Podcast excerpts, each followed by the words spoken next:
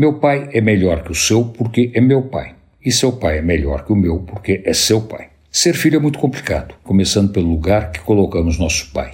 É difícil saber o aonde, como e quando, mas é mais difícil ainda não gostar dele, até quando temos certeza de que o Pito foi sem razão. Quer dizer, nós sabemos que pai erra, mas tanto faz, ele é o mais forte, então seu erro para ele não é erro. Mas isso nós só descobrimos muito depois, quando viramos pai e temos que educar o nosso filho. O pai é humano, então o pai tem defeitos e qualidades, mas o filho nem sempre os vê com a isenção necessária para aceitar de um jeito ou de outro.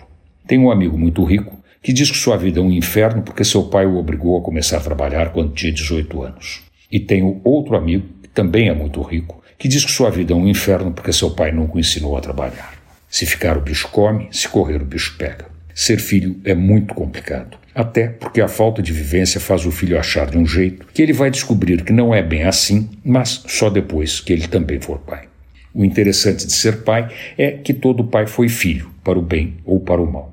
Então, todo pai tem a possibilidade de ponderar o que recebeu de seu pai e o que quer passar para o seu filho. Invariavelmente, tem coisas que não serão passadas de jeito nenhum, porque foi ali que a porca torceu o rabo, que as coisas não foram como poderiam ter sido, pelo menos na visão do filho, que não é necessariamente a visão do pai.